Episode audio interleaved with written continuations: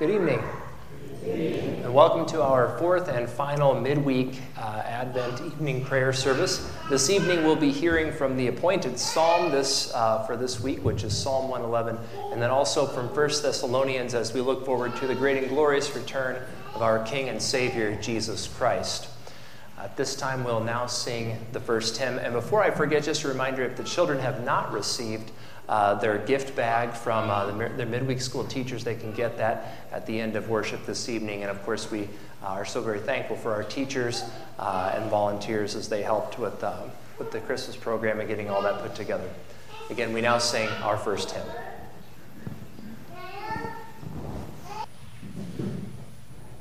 The first reading is from Psalm, or is Psalm 111. Praise the Lord. I will give thanks to the Lord with my whole heart, in the company of the upright, in the congregation. Great are the works of the Lord, studied by all who delight in them. Full of splendor and majesty is his work, and his righteousness endures forever. He has caused his wondrous works to be remembered. The Lord is gracious and merciful. He provides food for those who fear him. He remembers his covenant forever. He has shown his people the power of his works in giving them the inheritance of the nations. The works of his hands are faithful and just. All his precepts are trustworthy. They are established forever and ever to be performed with faithfulness and uprightness. He sent redemption to his people. He has commanded his covenant forever. Holy and awesome is his name. The fear of the Lord is the beginning of wisdom. All those who practice it have a good understanding. His praise endures forever.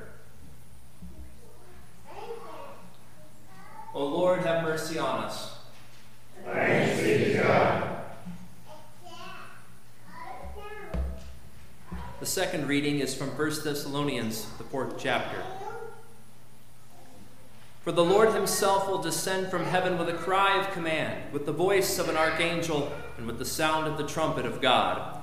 And the dead in Christ will rise first. Then we who are alive, who are left, will be caught up together with them in the clouds to meet the Lord in the air, and so we will always be with the Lord.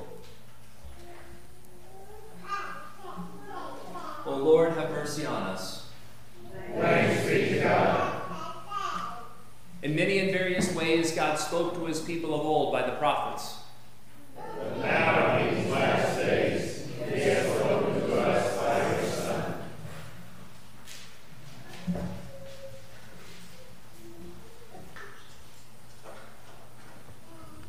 Grace, mercy, and peace be to you from God the Father and from our Lord and Savior, Jesus Christ.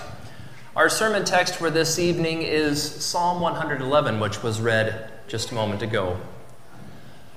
Well, beloved in the Lord, we're almost there. Our annual celebration of our Lord's incarnation is nearly upon us again, just a few days away. Does that bring you excitement or perhaps just a little anxiety at this point? Maybe it's a little bit of both. Or maybe for some of you, it's neither. Perhaps you're one of those folks that's just bored with it already. You want it to be over just so that it'll all be, well, over, right? You see, preparations for big events and celebrations, they can leave you with a lot of thoughts and feelings, and if you happen to be a human being, you don't always know how to sort out those thoughts and feelings. In fact, as we prepare to celebrate Christmas, I think that we would do well for a moment just to pause just to pause and stop focusing on your preparations. In fact, stop thinking about what you are doing to get ready and just rest. Rest for a moment in the great works God has already done for you. You see, the occasion we are getting ready to celebrate is not about what you are preparing to give God, let alone someone else. The occasion we are preparing for is all about the great works which God has already done and continues to do for you, his people. The psalmist writes Great are the works of the Lord, studied by all who delight in them. In the midst of the hustle and bustle of Advent in the first 23 days of December, have you stopped at any point in all of this rush to just wonder at what God has done for you and what this is all truly about? The world around us has already forgotten this a long time ago. I mean, sure, we still get the passing reference to Christmas instead of generic holidays, but how much of that is just targeted marketing to those who prefer to hear Merry Christmas instead of Happy Holidays. At a time of the year when we would do well to sit at the feet of our Lord like awestruck children, hanging on his every word, well, the temptation is to gather together with the world around the closest screen so that we can be dumbstruck by whatever distraction of the moment happens to have been chosen for us by some random marketing department. The psalmist says this I will give thanks to the Lord with my whole heart in the company of the upright in the congregation. In other words, what he's saying is that his praise is not half hearted, and that it is given to God in the company of the upright in the congregation. In other words, other Christians gathered around God's word at his temple in his sanctuary. Now, this may seem like the stereotypical preaching to the choir, especially since we just listened to the children recount the birth of the Christ child, but nevertheless, it does bear worth or it is worth mentioning that all too often our hearts are divided within us. In some ways, that is the definition of what Luther would call being simul justus et peccator, that is, at the same time, saint and sinner. You see, the new creation God has made us to be in baptism, it longs to hear of the great works of the Lord and never tires of it. But the old Adam, meanwhile, that is our old sinful flesh, well, it loathes and hates the works of God and only desires to see and hear what will, well, pleasure our flesh at the moment. But, dear saints in Christ, realize that everything good in your life is from the hand of God. Even if you've experienced great tragedy in your life, there are still countless great works which the Lord has done for you and for your benefit. Take, for instance, you. What I mean by that is this you are fearfully and wonderfully made. You were knit together in your mother's womb, a mighty work of the Lord which He Himself experienced in the womb of His Virgin Mother. Every morsel of food that has ever crossed your lips, it was given to you by the one who provides food to those who fear Him, as the psalmist writes. The air in your lungs was given to you by the Creator of the stars of night. You see, you breathe and sigh and pray and praise because He is the one who has authored all of your days. Full of splendor and majesty is His work, and His righteousness endures forever. You know, it must have seemed so strangely mundane to look upon the Son of God in mortal flesh. I mean, here is one of the greatest, highest, most holy mysteries God in human flesh, born of the Virgin, and yet He was a baby. Have any of you ever seen a baby? Yeah, I thought so. Well, despite this, you see, this was no garden variety Gerber baby here. This child is God of God, light of light, very God of very God, begotten, not made, being of one substance with the Father, by whom all things were made, who for us men and for our salvation came down from heaven and was incarnate by the Holy Spirit of the Virgin Mary and was made man. You see, the world scoffs at this great work of God, and yet it was for this darkened, sinful world that the light of light has shone upon us His grace and His mercy. In the psalm we heard, He has caused His wondrous works to be remembered. The Lord is gracious and merciful. You see, that Christ child didn't stay a child at all. St. Luke writes, He grew and became strong, filled with wisdom, and the favor of God was upon him. He who is the Word made flesh, he grew up hearing and studying the great works of his Father in heaven until the time was right for his appearing before Israel and indeed the whole world. Then, after his cousin, John the Baptist, announced his coming and baptized him in order to fulfill all righteousness, the Lamb of God who takes away the sin of the world, well, he began doing great works of his own and see all these great works they had been long foretold by the prophets. At his word, sickness fled. Demons, they were cast out. Religious hypocrites were silenced, and the dead were raised. He has shown his people the power of his works in giving them the inheritance of the nations. The works of his hands are faithful and just. All his precepts are trustworthy. They are established forever and ever to be performed with faithfulness and uprightness. Well, he has caused the people to remember his wondrous works. Christ Jesus showed himself to be gracious and merciful, to be faithful and just. His word is trustworthy and true.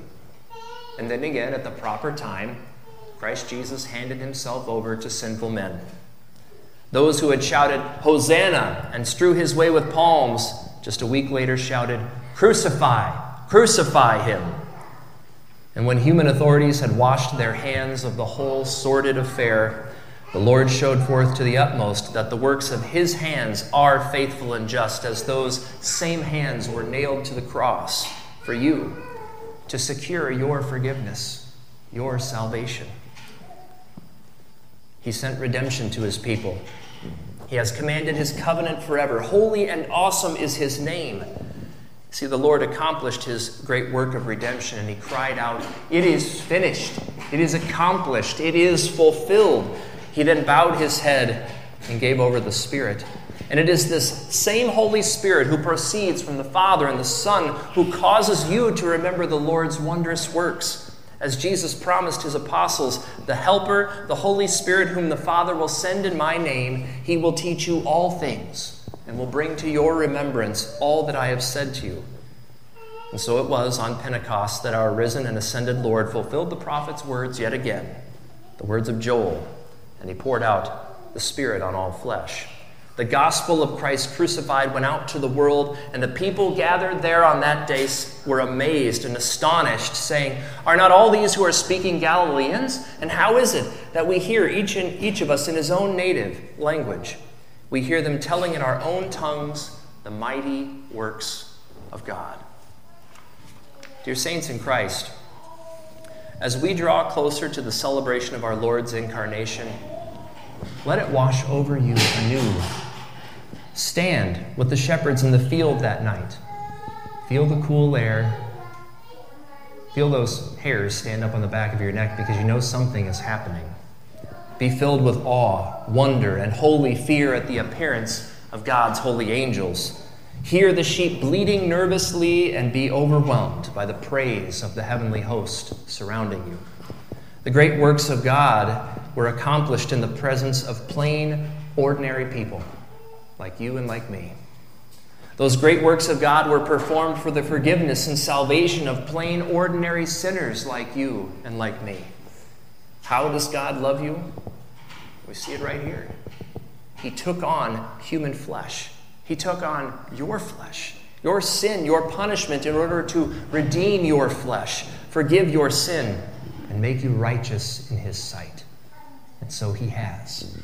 God be praised. As the psalmist has said, Great are the works of the Lord, studied by all who delight in them. Full of splendor and majesty is his work, and his righteousness endures forever. He has caused his wondrous works to be remembered. The Lord is gracious and merciful. As this season of Advent will all too soon fade into Christmastide, remember that your gracious and merciful Lord, well, he's not done yet.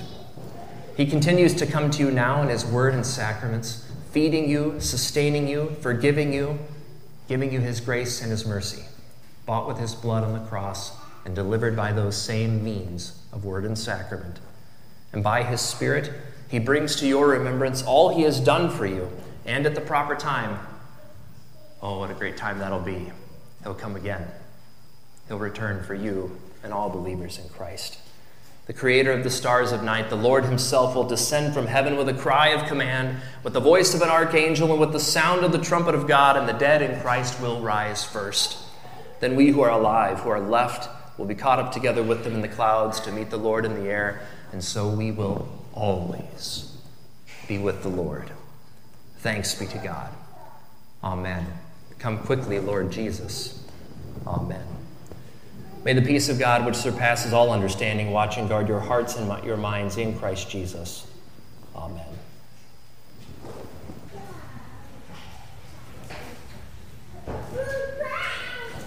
Well, once again, good evening and welcome. And uh, again, also, if uh, any children didn't receive their uh, their good bag there, I know that uh, Patsy, uh, she would have those for you. And uh, it's a, a blessing to hear the gospel story, the, the Christmas story, rather, from the lips of children. We've been so blessed by Christ who came to us as a child. This upcoming week here, of course, we have our Christmas services. And as is often the case when I'm standing up in front of people, I need my piece of paper to tell me so that I don't forget. Um, but we have our Christmas Eve evening prayer at 5 p.m. And then the next day, Christmas Day, as we celebrate in earnest the incarnation of our Lord, we'll have divine service at 9 a.m. And then also, because it's a marathon this year, uh, the first Sunday after Christmas falls the day after Christmas. And so then please join us also for divine service on that day where we will rejoice with Simeon, which is, of course, that final hymn we just sung uh, is sort of a, uh, uh a retooling, if you will, Martin Luther's version of the Nunc Dimittis, the Song of Simeon. So we will rejoice to receive our Savior and receive our salvation from Him, who is our gracious God and King. God's peace be with you as you go into this Christmas tide. I'll greet you at the door.